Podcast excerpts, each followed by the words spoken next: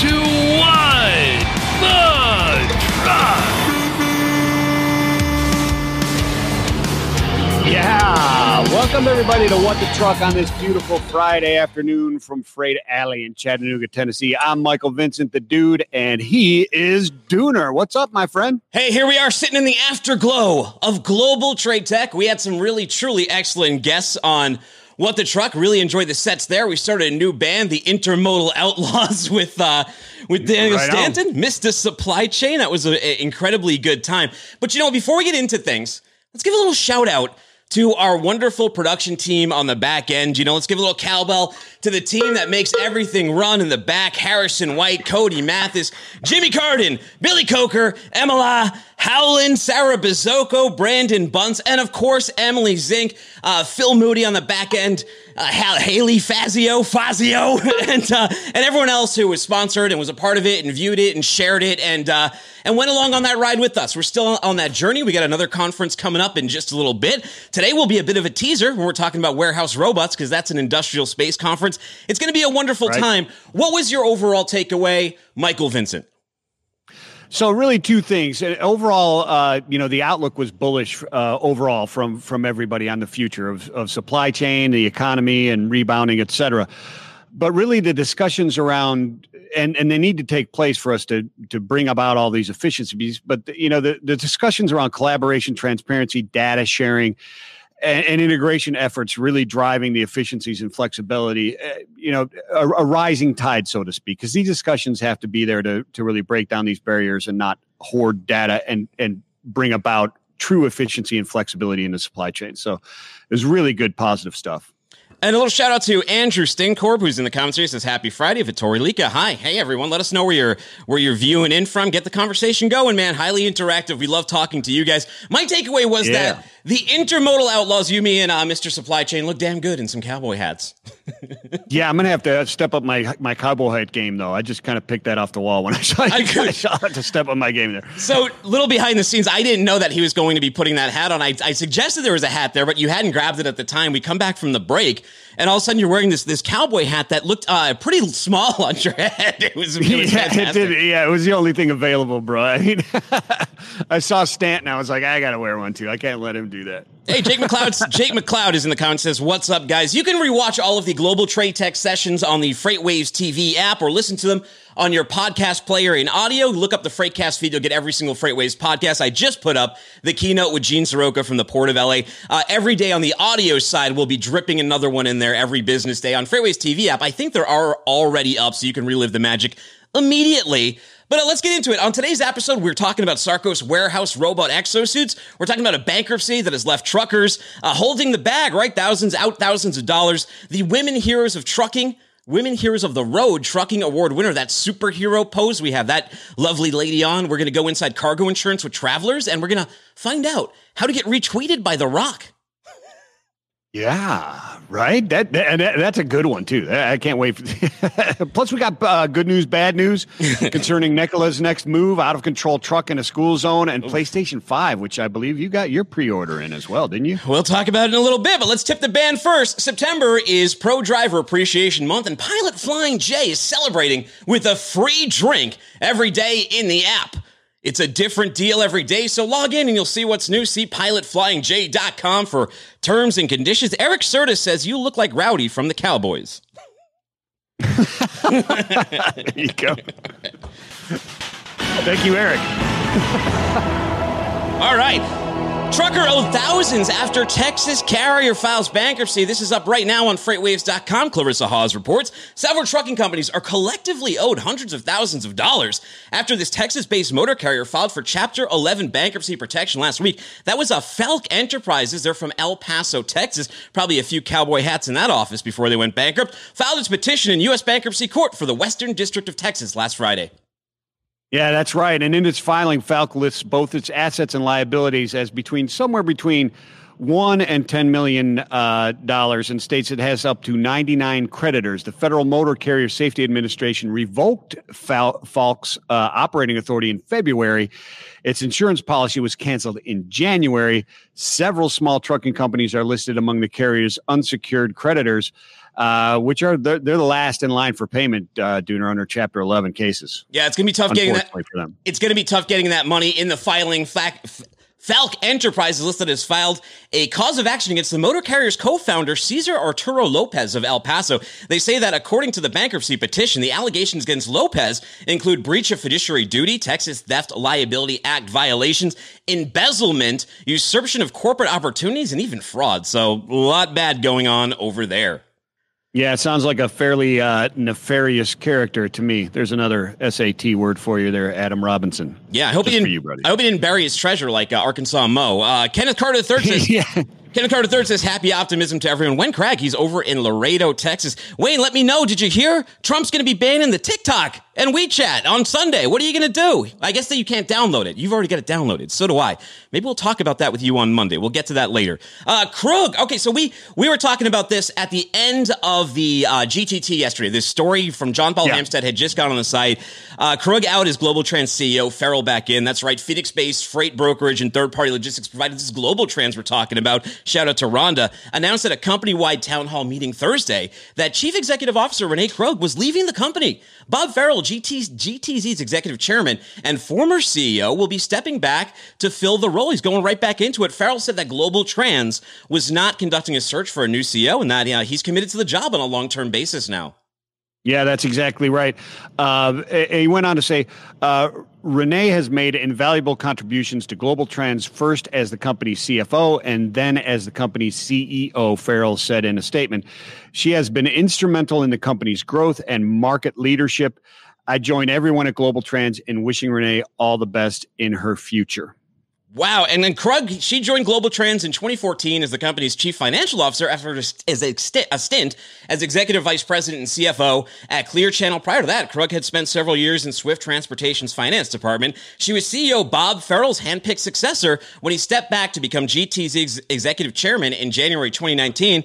Says she says after six amazing years at GlobalTranz, I am stepping down from my role as CEO. She says she's going to be spending time with her family. Uh, GlobalTranz was in a little bit of trouble in June. Um, no indication this had anything to do with it, but in June, Moody's cut GlobalTranz credit rating to a CA1 deep into that junk territory. Looks like they're trying to make some shifts and some rebounds.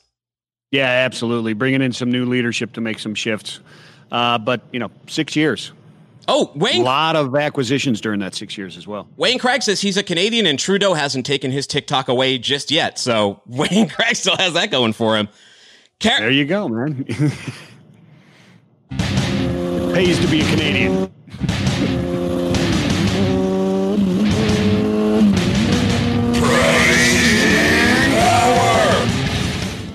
Yeah, there we go. DHL supply chain price power index coming at you. Carriers in auction mode. Spot rates nearly $3 a mile on a national level. We're stuck at 85, Michael Vincent. Accepted freight rendered. Yes, we are. Accepted freight tender volumes are accelerating on a year over year basis. While tender rejections have decelerated this week, they remain at historically high levels, though. We have gotten word that carriers are holding capacity until the end of the day before auctioning it to the highest bidder. Rates are nearing that $3 per mile on a national level, and rates are already above that in 51 of 100 truckstop.com pairing lanes. If you remember last week, that was at 46. Yeah, it absolutely was. And, you know, we expect volumes to bounce back quickly after the holiday distortion, right? That happens every year. And our expectations really have not changed in recent weeks. And we still believe the rest of the year has a bright future, uh, or a bright, or bright for the market. Uh, retail inventories are down 12% year over year, while sales are still up 11%. The possibility of another round of stimulus before the election would aid this argument, obviously. Uh, while consumers' confidence has faltered a bit, spending is remaining strong given the economic backdrop.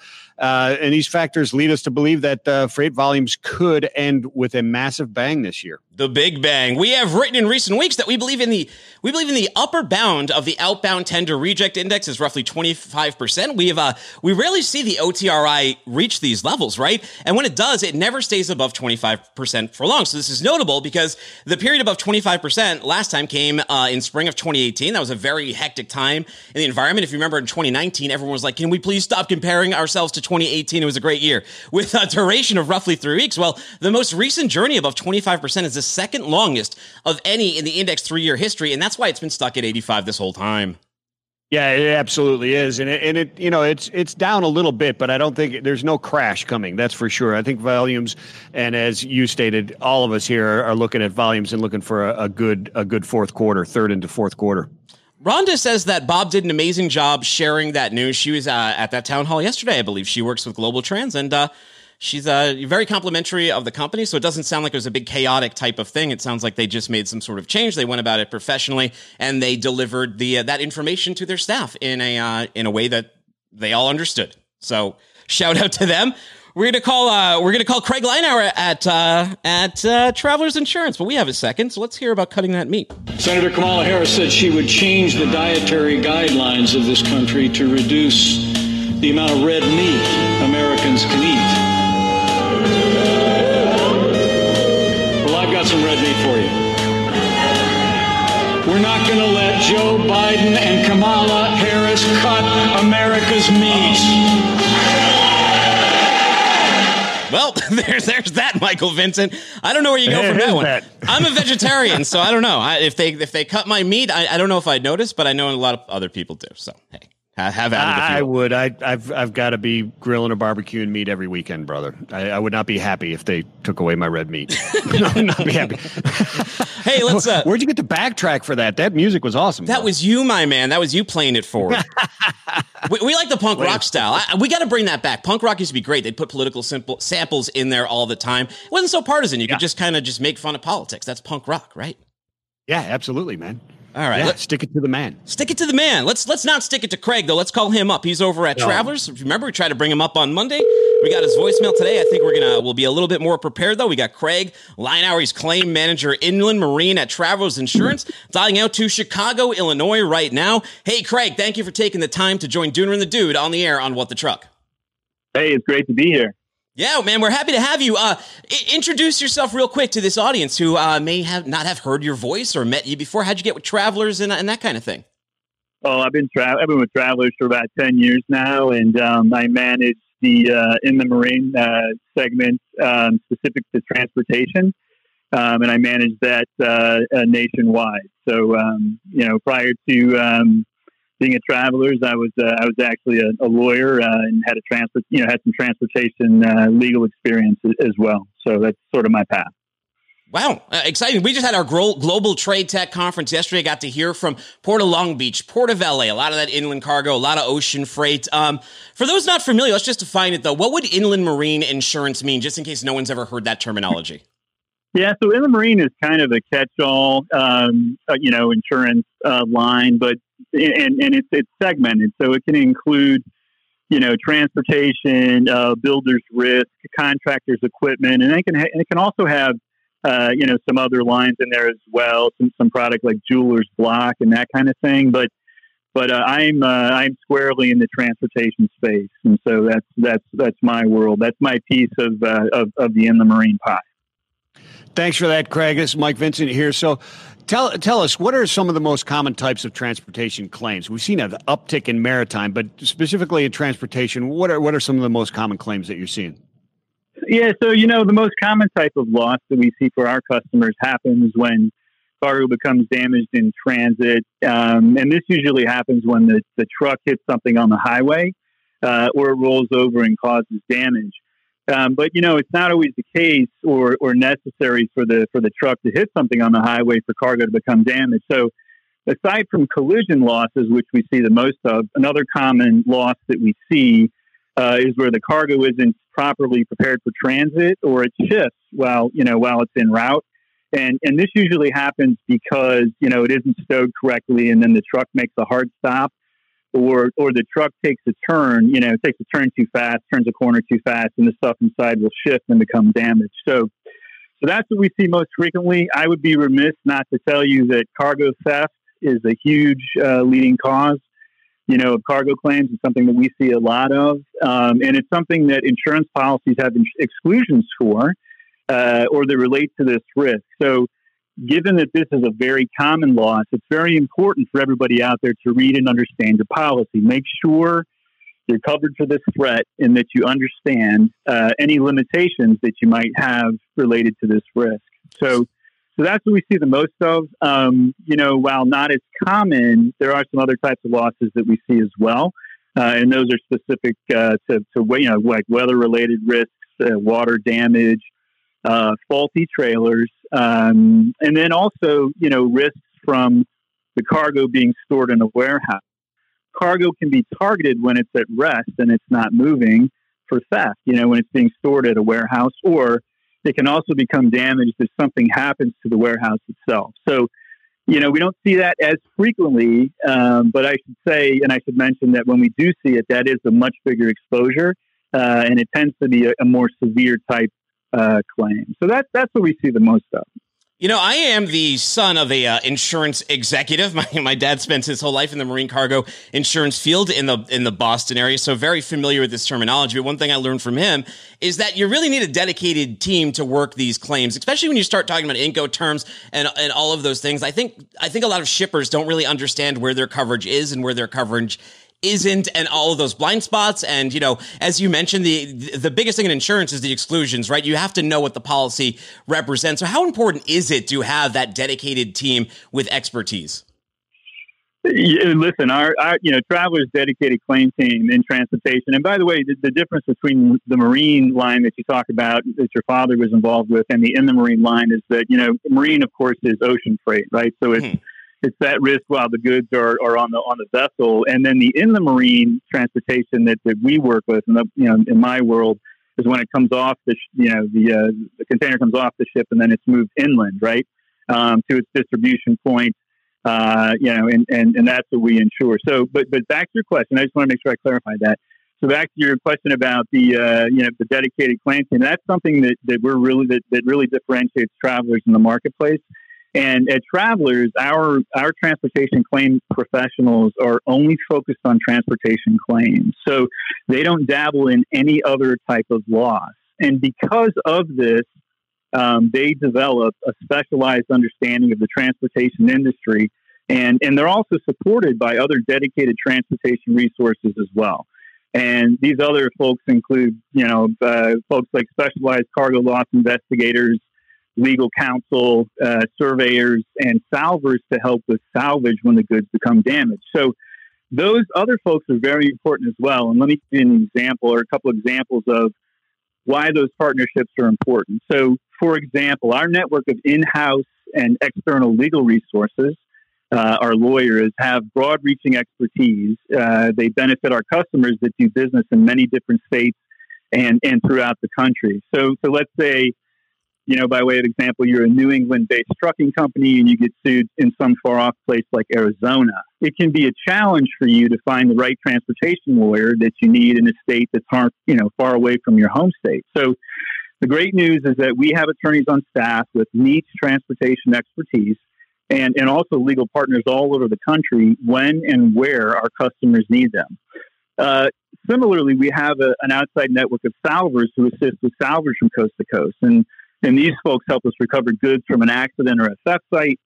So, you know, by way of example, let's say we have that same New England uh, based customer who's hauling food and beverage across the country, and then they're in an accident again in Arizona. And let's say that the cargo becomes damaged or displaced. Um, some of that cargo may be salvageable, but but the customer, because they're from New England, you know, they're hundreds of thousands of miles away and they probably don't know who to contact. So the great news uh, in the salvage space as well is that we can help find a salver quickly, even for things that can spoil fast, like produce and food. So, Craig, we have uh, just two minutes left. So, let me ask you. Uh, you know, there's a lot involved there. So, what specifically should people? What would you advise people to ask? What are the cl- questions they should be asking when they're shopping uh, for an insurance carrier? Well, you know, it's so critical to find the right insurance partner, and it can mean the difference between getting back to business immediately or being sidelined indefinitely. So, a couple, you know, you're going to want to find a partner uh, that speaks your language, understand understands how you can become exposed, and who also has relationships with experts that help you in your time of need. So, the two questions that I recommend you ask. The first is how and when do you respond to claims? And the answer to this is going to be telling because it's going to help you understand the claim team that supports you. Or it could reveal that you have a complicated layer of outsourced claim professionals, or worse, that they're not available after normal business hours, you know, um, on weekends or holidays. And that's important because accidents and exposures happen at any time. And you're going to want a partner that, uh, you know, is available when you need them. And then the second question, secondarily, I would say, you know, you need to ask is what type, what types of in-house and outside partners do you have to protect me? My business, you know, relationships and my commercial reputation.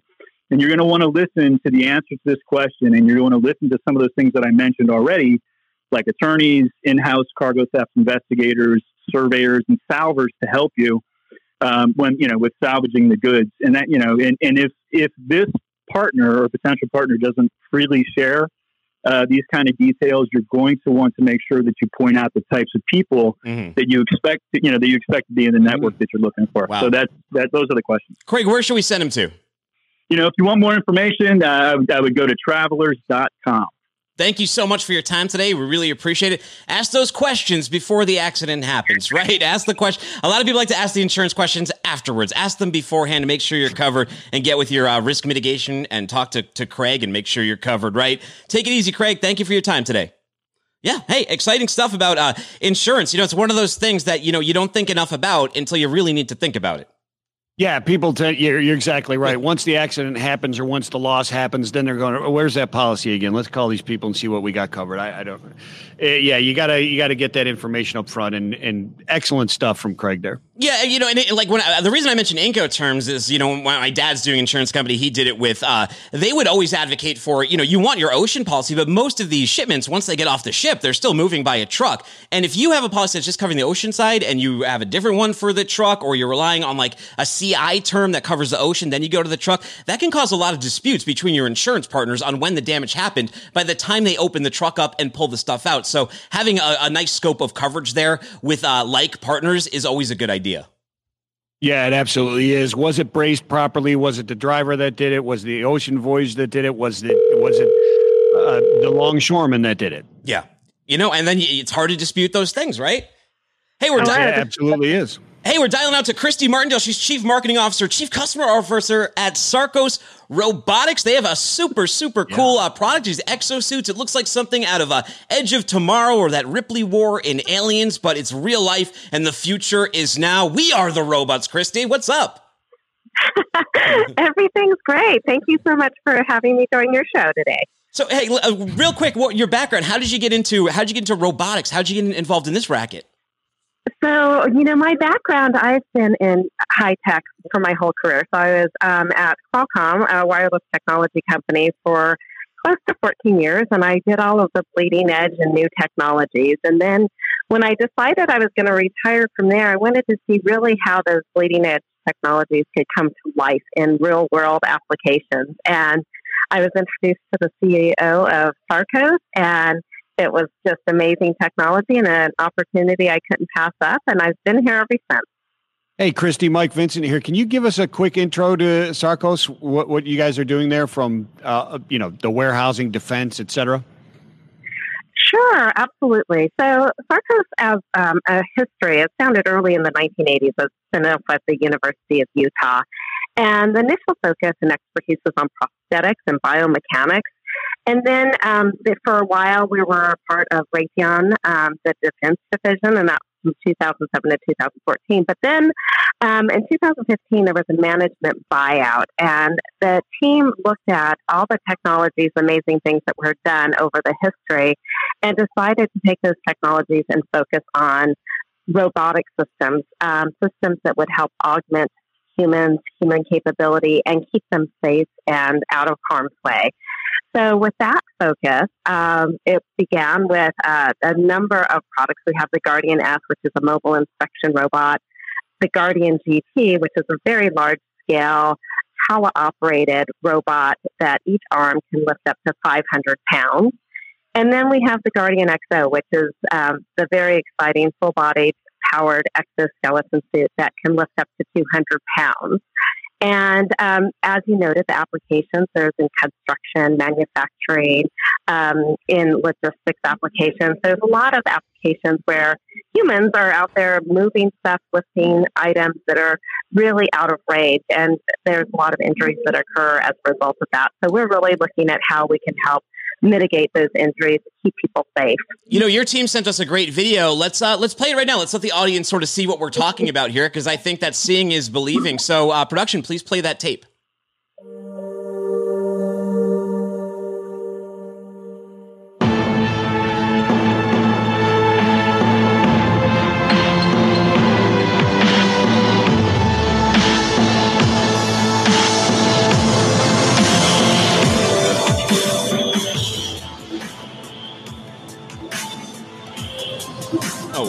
That's super cool. So for those of you listening on audio, we're watching right now is this video of these Sarcos robots, and it's a man in a warehouse wearing this exosuit. It's a, it goes all over his body, supports his back, his legs, and his arms. It has hooks on the front. He's picking up packages. I believe it can handle up to 200 pounds with support really exciting piece of gear here. Looks super high tech. Uh, I feel like I'm watching a Call of Duty video. If you haven't seen the video one, you can check out these videos by downloading the Freight Waves TV app.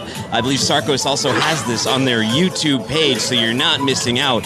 But uh, wild, wild. I'll be curious to hear from Kristi what other applications this could have, even beyond beyond what we just saw right there. I mean, warehouses seem like a start, but um, but it, the, the sky could almost be the limit. You could see these in defense. You could maybe see these in space, maybe in sport. I don't know, Kristi. Tell us, tell us what, tell us all about it.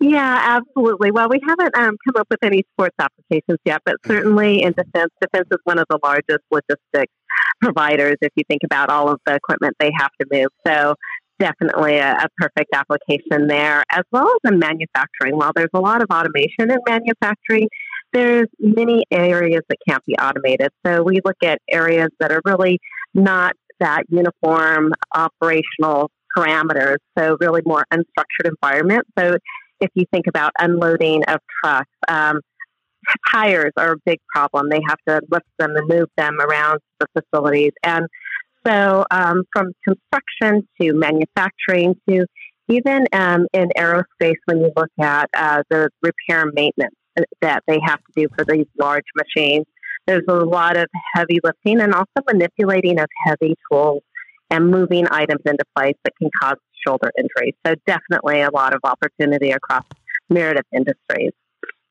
Yeah, there's a lot. There's a there's a wide market to these things. I would imagine. How did you guys develop uh, the wearable? So um, we've actually been working on this for about 20 years. So we had an early version in 2010 that was hydraulically powered, and it required 6,800 watts of power, which was just not commercially viable. So over the last 20 years, we've been focused on how do we reduce that power consumption of the suit. And so, luckily for us, you know, uh, battery technology has come a long way, and we were able also to reduce the power consumption. So it's now at 400 watts of power. So if you think about basically what it takes to power your television. Wow. And so with that, yeah, we were able to really make a commercially viable suit. And the full body design is intended so that any weight that's being lifted and the weight of the suit itself goes through the suit to the floor. So the human operator is not feeling and bearing the weight of the suit and our items that they're lifting with the suit. Well, you know what? We have a little congratulations, or I'll give you a little cowbell here. You raised $40 million in funding, so you, you got a little uh, money to burn in development and, and get, you know, your nose back to grindstone, get more into R&D and development and all that stuff. So what are you going to do with the money? Just as you said, we're, we're right now um, working with uh, targets for alpha deployments, and as we're working closely with those customer targets, we're making sure – we're understanding their needs fully. And so we're focusing our energies and efforts on everything required to commercialize uh, the Guardian XO. So we're building out, um, making sure our engineering teams are staffed appropriately and making sure the whole organization is ready for the commercial deployment and then just continuing to evolve the Guardian XO so that when it's uh, commercially available and out in the market, it's delighting our customers. Wow, uh, excellent stuff, Michael. Any, any questions left on, on this stuff? I mean, we're excited. You know, we have a uh, we have a, the future of warehouse conference coming up September 29th, and I think Michael Vince and I could come up with like a Rock'em Sock'em Robot Sport. If you were to send us a yeah. couple of those to the studio, we'll walk around with them during the program, and uh, I don't know, we'll see who who's lights out for. that sounds like fun. Maybe when the you know call us in a couple months. Yeah, I'm, I'm, I'm, ready for the recreational version of it, uh, Dooner. That looks, looks like a lot of fun. Man. Looks like you could have a lot of fun with that thing. Well, Kristi, if people, I know you have a flight to catch, so if people want to learn more about this stuff, uh, where do they go? Uh, sarcos.com, S A R C O S.com, and you can see all the videos, get all the information there, and you know, certainly reach out. I'm on LinkedIn. Would love to hear from anybody and answer any questions anyone might have. Wow, Kristi, thank you for thank you for introducing this product to us. It was, it was really exciting. As, as, if you've been watchers of the show, will know we've on what the truck all summer we were covering warehouse robotics and what's going on in the warehouse space, and some of the coolest innovations in freight are going on right under those uh, those, in those big rectangle roofs right over there.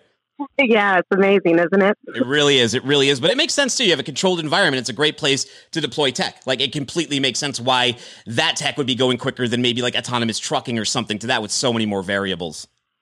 Absolutely.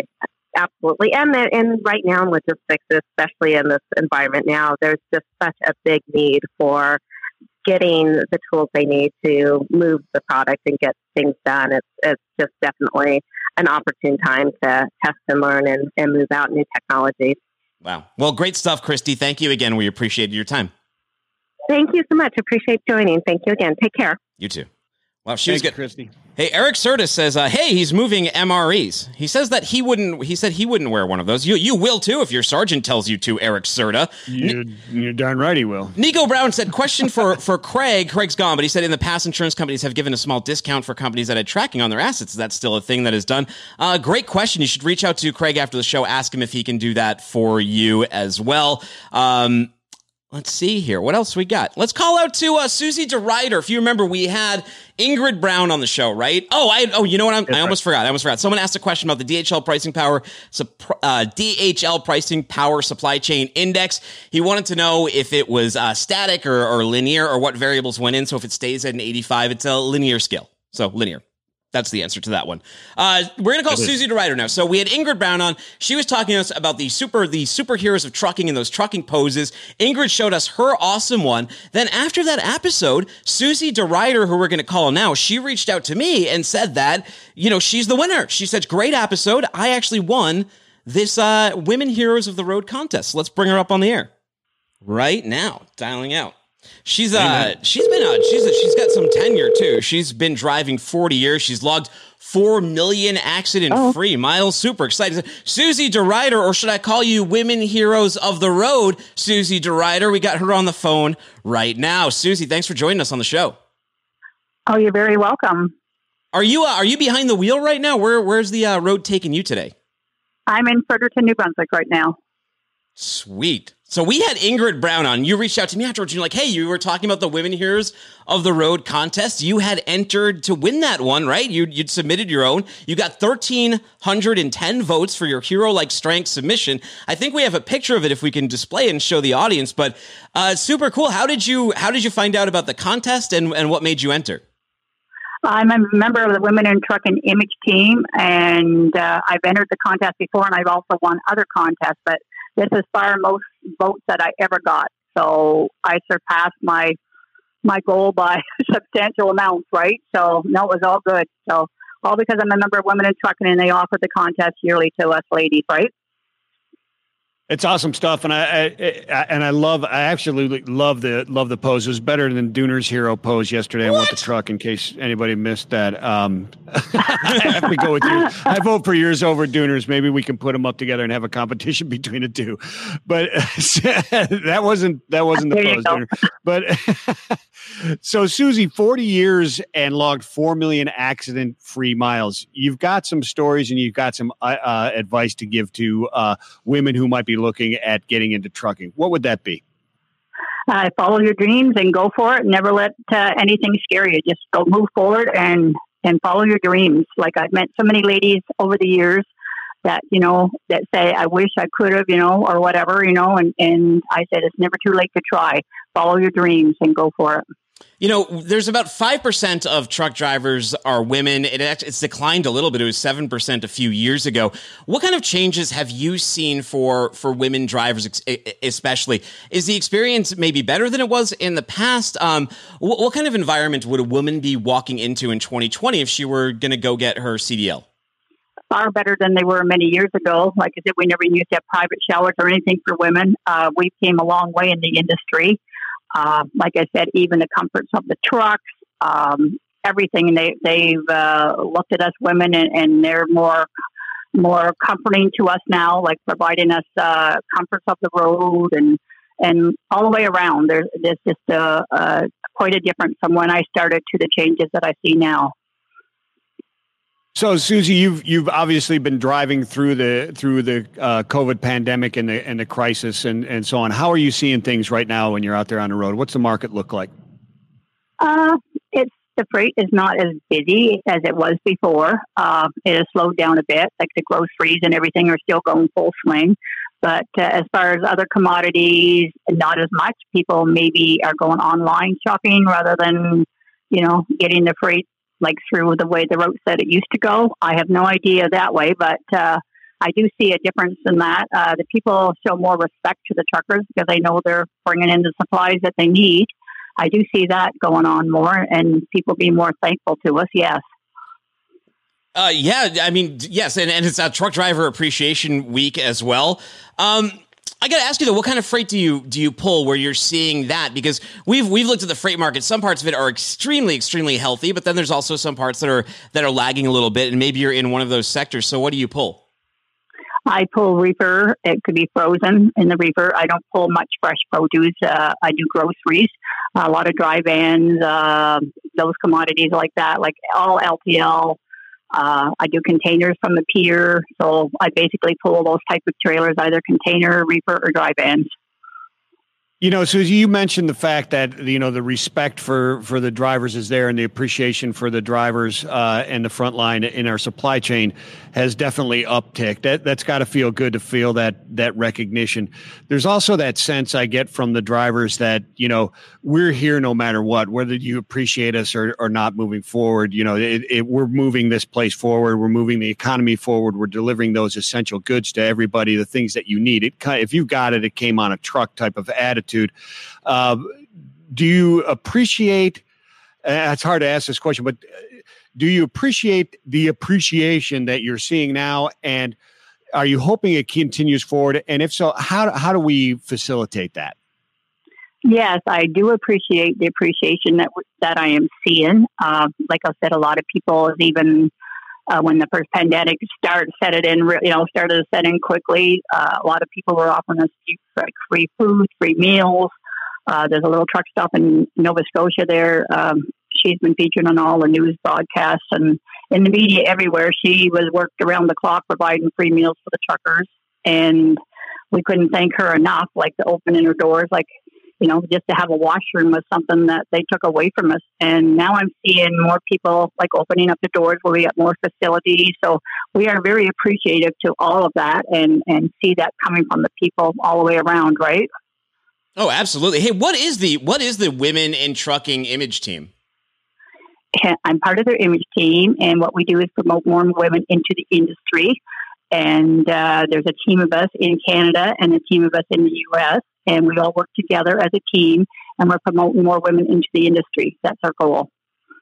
Wow. And what, what kind of uh, techniques do you use to attract women to get behind the wheel? Uh, every day I put on a positive image to do that. you know, um, like I said, just from seeing, you know, like some girl or like lady might see me sitting in the truck and come over and talk to me about the job and I'll promote it. I go to schools, uh, trade colleges, community colleges, uh, I do a lot, like a speaking events and everything to do to promote the industry. Like I go to the high school level where people, you know, we have a lot of girl gala nights where, you know, the young ladies are trying to choose a career for their future. And I just, you know, we set up a, a booth and they come over and talk to me and I promote all my images and put my best foot forward to try to uh, show them and tell them all about where I've been, what I've done, and and how great of a career you can have, and move forward from there. Hopefully, that I can pursue just one one person to do this. That's my goal. You know, just move forward and and bring as many ladies as I can into the business. So, Susie, when when a, when a, when a young woman approaches you uh, about your job, what what what is the thing that you think that every woman should really know before they start that job? What is your key piece of advice? Uh, is not your normal job. Uh, you know, there is, you know, like you could do a city job or whatever. You know, be home every night, be expected to be gone expected to be missing parts of you know events that goes on with your family. Like I've missed a lot, like birthdays, graduations, anniversaries, you know, all that sort of thing. Like with family, like with normal people get to come home and stay every night, you know, and attend these functions. Expect to be gone. Uh, that's one one of the downsides to it all. Mm. But uh, you know, you miss out on a lot. But then the factors, there's other positive things. Like I have a family of people from the trucking industry that I built family uh, they're not actually my family, but I call them my family from all my friends from over the years. And, you know, we still stay in touch and, and we go to the, you know, the truck shows and they're all there and we're all, you know, get together. And, you know, it's just, that's a whole family in itself. So you have your family at home, plus you have your family on the road, is what I say, you know. But, uh, you know, there is things that you miss, but there's a lot of positive to this job. And, and it's a great way to see the country it's a great way to, to make a good, decent living. Like I said, uh, you know, I just sell an image every day to people that come up and ask me about my job. Like I won Women in Trucking Driver of the Year. Um, like anything that features me, like in a magazine or any kind of an interview, if that person could just look at that magazine and pick it up and say, you know, she can do it, I can do it. You know, and just take something away from what my interviews are, mm-hmm. then that's a positive goal for me. So that's the way Susie, I look at the industry, right? Susie, we have about one minute left, so I'm going to throw it to Nico Brown's question here. He says, What is one thing, what is the one biggest thing you think the industry could do to be more female friendly? Um, the biggest thing to be more female friendly is maybe to promote and make it easier for women to get into the industry. Uh, a lot of times, you know, they might go to a, a company and they want experience. Uh, if you're not a mentor, you know, if your company don't offer mentoring for students or, you know, new people behind the wheel, then that's a difficult situation. So, like I said, you know, to offer offer make it easier for women to get behind the wheel, I would say more mentorships and companies to give people a chance in the industry. Susie, thank you so much for your time today. We really appreciate it, and congratulations again for winning that that photo award. Your pose was great. Thank you so much. I appreciate that. Thanks, Susie. Yeah, wow, excellent stuff. Another another great driver from out in the world. A lot of strong promotion for uh for women we've been doing here recently. Women drivers. Yeah, well, I mean, it's it's it's deserved, and and you know, Susie's out there. She mentioned if you listen to what she says she's doing, she's doing a lot of stuff, hitting up the, the, trade schools and going to different shows and speaking events and really promoting this type of stuff. She's she's getting after it. That's for sure. Absolutely. Well, right now we're dialing we're dialing out. Oh, what happened? Uh, he must have been like, "Why are you guys just chatterboxing while you're trying to be talking to me on the phone?" We're on a live radio show, Eric. That's why we got to keep the. We can't have some dead air while the phone rings. Here. Hello, you reached Eric with Traveloko. Oh, oh. what is he doing? As soon as possible. Okay, you know what? You guys go and play the video of his "Play It Forward" song uh, yeah. production. I will see what I can do about getting this guy on the on the air. Okay, go play his "Play It Forward" production. 2020 might go down as our worst year but the rock gave us ten. Teremana. Wear your mask and no more crowds, but there's a silver lining in that cloud. Oh, the rock gave us Teremana.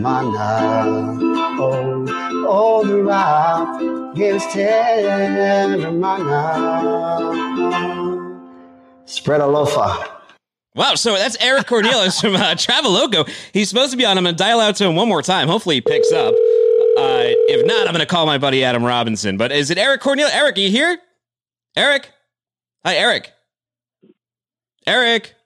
Yeah, there you go. Sorry about that. Okay, man, what's going on? he is. Jeez, leaving us at the altar over here, right? Always a bridesmaid, never a bride. But now we got Eric Cornelius. Well, Eric, well, we were trying to get in touch with you. We did play your "Play It Forward" song already. It was this this song. Well, tell us the story behind it. Actually, you you know better than we do. Right. So so you're talking about the trucking song, correct? Yeah, absolutely. Yeah, so I mean, obviously, my background, I've been over the road for about 15 years prior to me coming uh, into the office here at Traveloko. But yeah, um, I, I obviously spending time in the truck and just understand. If you listen to the lyrics of it, I kind of took a shot at the DOT. Mm-hmm. I think we're too. There's way too much regulation out here uh, for truck drivers and, and, everything that's going on. But but yeah, I, I definitely uh, I had fun doing that song. Uh, another gentleman helped me with it, and we're actually heading to Nashville next weekend to professionally record it and put it on. Uh, um, what's that? Uh, Final Mile, you know, Truckers Final Mile. We're going to do it as a support for them to help them raise funds. Oh, we don't have that song. We have the one you sent us about the the, the Rocks rum, and he retweeted. Oh, it. so you're talking about? I'm sorry, you're talking about the Rocks. So this yeah. is a whole different project. So the, that one is that took me by surprise that night. So I sat there, and obviously I uh, did you say rum or tequila? So it's a uh, Teremana, te- yeah, Teremana tequila. And uh, I sat there and said, you know, let me do a little jingle for him and see if I can get it uh, shared or something with it. I put it out, and, and within an hour, I assumed it was going to be the next day, maybe that week. Uh, and then within an hour, he shared it, and, and my Instagram just blew up. I mean, everyone was hitting me up and, and, and talking to me. And, and that same night, uh, a gentleman in California did a remake of it or, or a cover song to it and uh, with his daughter. And it was the cutest thing. And I, I sent it to my girlfriend, and she said, Do you know who that is? I have no clue. She said, That's uh, their Kardashian's brother, uh, Brandon Jenner. So Brandon Jenner did a cover to it and tagged me in it, and I thought it was the coolest thing. But if you haven't heard that one, check that one out. That's a that's a very cute version of it. Oh yeah, we haven't heard it. So we were Michael Vincent and I were curious uh, if you had like sort of an influencer deal, so that's why you wrote the song, or did you write the song to get the attention of the Rock? So I wrote the song because one, uh, obviously, me being raised in Hawaii, the Rock is, is from Hawaii, and I, uh, I, I love Teremana tequila. it uh-huh. really is a, a good product. If you drink tequila, try it. Um, but yeah, I, I just basically sat there and just wrote the jingle and and and shared it out, and, and surprisingly, he, he shared it to his page. Well, Michael, what have you, yeah. Michael? Have you heard the DOT song? What was the DOT song? Can you sing it for us? We we didn't get to hear that one because you sent us the rock song. Oh yeah, so so that's on my. Unfortunately, I'm in the, the truck right now driving. Um, my uh, the song that I wrote about the, uh, it's called Big Truck Life. It's on my YouTube channel, and that's the one that we're going to record next week in Nashville and actually put it up on uh, Truckers Final Mile for them to kind of just sell it, uh, have a download for it, like a dollar or something. All proceeds go to Trucker Final Mile. So so everything we do will just go straight to Truckers Final Mile, and it's basically just a, a trucking song we have several trucking songs that we're putting together because obviously it's, we're heavily influenced by the industry. Um, but yeah, we, we have several coming out. Um, everything should be on my Instagram, Eric Daily Music uh, on Instagram if you guys want to check it out. That's awesome stuff, uh, Eric. And, and, obviously, you got some talent. So, uh, how long have you been playing? Uh, I'm looking at your photo here. What kind of what's your favorite acts? Yeah, so so being raised in Hawaii, uh, one of my favorite uh, music is Hawaiian music. Uh, but The influence of my music being from the South, I say that my family's from the South, but me being raised in Hawaii, um, country music is something I hear recently picked up. Uh, I do love country music, and obviously living so close to Nashville from here in Georgia, um, I, uh, I I think it, when it comes to now with COVID nineteen and all this craziness in the world, I, I try and find, I'm trying to find some inspirational music or some stuff to put out there that just puts a smile on someone's face. Uh, it's such an unknown time. I mean, it's crazy times we're living in. But yeah, so I, I started playing uh, a couple of years back in a truck. I mean, you got tons of time, you know, doing your 10 hour breaks or whatever, sitting at a truck stop. So a lot of guys I know, in fact, people on our fleet here at Traveloko, they play instruments as well. Um, but yeah, that, that's basically how it started. Me just sitting in the truck saying, what am I going to do with all my time? Hell, let me write a song. so well, you know, one of our friends, uh, Max Farrell over at Workhound, he uh, he used to go out with some truck drivers, and he said he'd break out the turntable turntables during those rest breaks and getting some DJ going, getting some alleys. By the way, we got to get him to play it forward with us, Michael Vincent. Uh, yeah, amen. But either way, so how'd you hook up with Traveloko? What do you guys do over there, just to give you a, a chance to talk about that? Yeah, so um, I've been with Traveloko for several years now. Um, prior to to being on the road with them, obviously, and then coming into the office and helping them grow the company. There's a smaller company out of California. We're at about 100 trucks now, and we moved out to Georgia from California. So uh, ultra liberal to down here in the South now. I mean, that's a, that's a hell of a change. Um, but yeah, uh, we we basically just all owner operator fleet. And, and, to be honest, I watch a lot of y'all's programming, especially there at FreightWaves. Uh, you guys are probably the top notch when it comes to anything about this industry. Oh, So I watch you guys a lot. Um,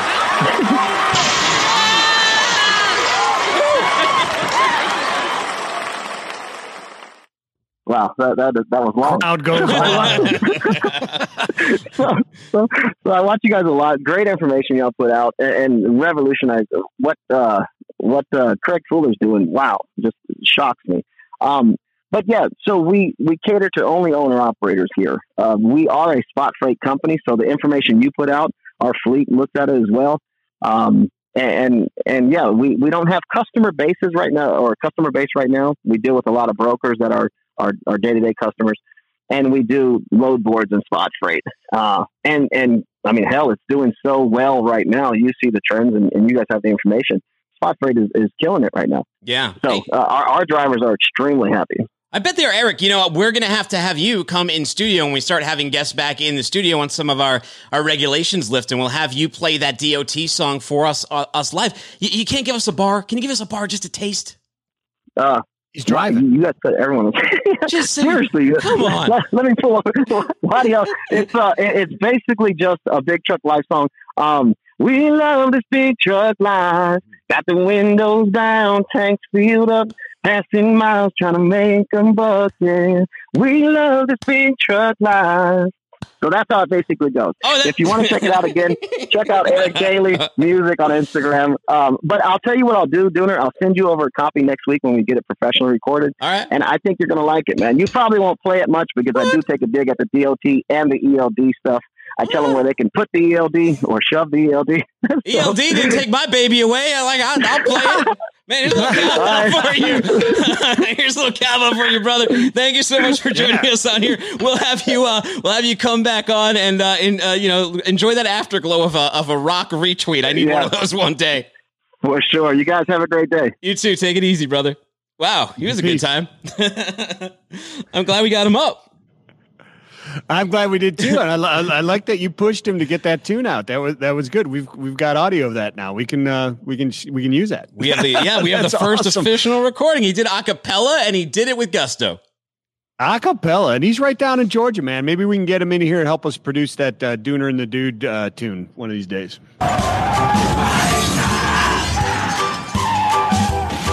How's about news and good news? Boom, boom. Let's see. Oh, good news first. We're starting out with good news. Nikola's Class 8 fuel truck production is planned for 2023 at a plant under construction in Coolidge, Arizona. Around the same time, Nikola will be in construction on hydrogen station pairs to serve specific customers. The first will be Los Angeles to Phoenix corridor along Interstate 10. That is according to their CEO, Mark Russell. And uh, you know they've been uh, they've been under fire. They're in crisis management right now because that Hindenburg report Yeah. we've covered extensively on this show. But Mark Russell st- still did a couple of virtual events and speaking events this week where they uh, they talked about it. They said it's business as usual. Nikola, if you know, they've been promising the build out of hydrogen stations for a while. It's gone from you know 2018, 2019, 2020, 22, 2023. It just keeps moving up a little. Yeah. The can keeps getting kicked down the road. Well, here's some bad news. Here's some bad news. Uh, here's another sort of pivot for the company. For the first time, Nikola CEO Mark Russell said Nikola will need the tr- need to truck compressed gas to stations where electricity costs are just too much to justify on-site production. Also, according to Bloomberg, a shareholder sued three Nikola executives in U.S. District Court in Brooklyn, New York, based on the Hindenburg allegations. And you know what? The company just seems like it things just keep changing. The uh the estimations on mileage keep getting worse and worse. The um the you know the ease of use and functionality of these hydrogen stations becoming more and more difficult. Uh, what do you make of that Yeah, yeah. I mean that that we we talked about that before the the inefficient process of of producing this this hydrogen, and now we see it here, and that they're going to have to truck the the the compressed Yeah. gas to those stations. So the infrastructure is going to be very very difficult. But you know, Dooner, the more questions there seems to be more questions Yeah. uh, in this whole situation. It, it doesn't sound good right now, not at all. I got some other bad news here, uh, Dooner. Early Wednesday on Highway 8 between Seaforth and Clinton, Ontario, an out of control truck barreled its way towards a school zone. Police received reports of a truck driving erratically but were not able to get the driver to stop. Despite the numerous police vehicles following behind with lights and sirens activated, the driver failed to stop. Spike belts were, were deployed and several tires were deflated. However, the vehicle continued trucking along at a low at a low speed. Uh, the Ontario Provincial Police said in a news release. See, uh, good news though, Dooner, is check this out. CDL uh, CDL Life reports that a Huron. Ontario Provincial Police officer jumped onto the moving truck and was able to enter the cab and bring the vehicle to a safe Whoa. stop. So uh, yeah, so um, the Canadians have a reason for jumping on a on a truck, un, unlike Florida man. oh yeah. Well, no, this was an officer. I mean, what what a what an amazing thing! You got that's like a movie. You have a truck Yeah. barreling into a speed zone, uh, and you have a truck driver. Yeah, I mean, you have an officer jumping there, getting this thing to stop, and then you know, like putting the spike strips out. Crazy action movie. Let's give him a little applause. little cowbell Yeah, to amen. that guy. Oh, save the school zone. Well, that was it. That was a good story. Thank you for sharing that one with us, brother. you got it, brother. yeah, that, I mean it is. I mean, jumping on that truck and, and beating his way into the cab and, and getting that thing pulled over. It, it's you know he avoided something that could potentially have been very bad. What was up with the And driver? Even slow moving, even slow moving, that truck can cause some serious damage and obviously injury. Yeah, at least a pothole too. You know, I mean, what what uh what what was the driver's problem? Does it, it didn't say? It didn't say. All right, maybe just mental health issues. You know, that's another big concern. Yeah. Actually, Rhonda says, Susie, thank you for your insight. I often wonder about the mental health when truckers are on the road for so long. Wow. Thank you for being a strong female winner. I don't know if this was a stolen truck, if the guy was the actual driver of the truck, what what he was thinking, but apparently he stole the truck. Michael Vincent, I got some good news for you. PlayStation 5 All right. pricing, PlayStation 5 pricing uh, is out and pre-orders are active. On Wednesday, Sony Play, Sony announced the pricing. It's uh, for the digital edition, four ninety nine for the one with a uh, 4K disc drive. Much lower than expectations. People were expecting uh, as much as five ninety nine and six ninety nine for these categories, but they're aggressively pricing themselves against the Xbox X. Now, Here's the bad news. At this event, they announced that pre-orders were going to go live on Thursday. But what happened is that uh, retailers, Walmart, GameStop, Amazon, they all put them live on Wednesday. And this caused chaos. And I don't know if you've ever been part of a video game release, but people go rabid for these things. You have people who really want it. You have people trying to get ahead of it to get it for Christmas. You have the scalpers trying to put it on eBay, all of those kind of things. And when you try and pre-order, if you've ever, I, I actually found out, I got wind of this. I was putting my kids to bed at uh, around 8.20. Best Buy emails me while I'm in the room. I don't see the email until 8.25. I go in there, I go on Best Buy to order it. Obviously, the site just keeps crashing, crashing, crashing. You, and then you get the most frustrating thing. You can add the PS5 to your cart, but like the, the wheel just keeps spinning when you try to check out. I eventually give up after reading on Twitter that everyone was experiencing these problems. Pre-orders sold out everywhere. Um, then my kid comes to bed at two in the morning, right? And then I just looked over at my Best Buy app and I was like, let me just try to hit checkout one more time. It goes through. It goes through. I got the damn thing, man. it went through. I was excited. and then I was looking online. I guess it, it was just it was just a stroke of luck. It was just one of those timing things. And I guess within like three minutes, those ones were all gone too. But a lot of people got in on on that bounty. But right now, you remember we talked about how Sony was worried people wouldn't be buying these things. Well, uh, yeah, oh yeah, I remember that. well, they can't they can't keep the pre-orders in stock, and a lot of a lot of people are very upset with the ones who who can't get the system are upset with Sony right now, complaining about it. I mean, this happens with every video game release. I think you know supply chains can only make so many of these PlayStations, so you know that analyst saying. Maybe they won't make any money. As many might just have to be doing with the, the production they could do. So maybe they can blame what they thought the marketplace would be instead of having the heat put on them. Or it was not making uh, possibly a marketing ploy, Dooner. I don't know. yeah, of course. Scarcity's good, right? Scarcity's good. If you have everyone on Twitter Yeah, going, where can. I get the next pre-order? But parents, I have a hot tip for you. I have a really, really hot tip for you. You're going to be glad you stayed on with the truck this long because you got your kids at home. They said they really want this PS5. Follow this account on Twitter. It is at Wario64. This person is faster than anyone about putting those pre-order links up. And do one more thing. If you're really desperate to get one of these for yourself or for your kid, click the bell on Twitter. That will give you a notification immediately when someone tweets, including that account. So when they tweet, you will know right away. Uh, and they just put up that Sony is going to be putting some more out right now. They'll probably be gone within a minute. So guys, make sure you check that out if you really want one of these for your kids. Some of those games look absolutely crazy. I mean, it's going to be hard for movies and TV to, com- to compete with the immersion that games are bringing to you now.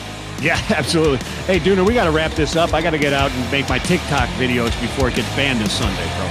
Okay, well, check us out uh, on Monday. We'll be back on What the Truck. You can find the show on uh, Freightcast on your, uh, look up What the Truck on your favorite podcast player.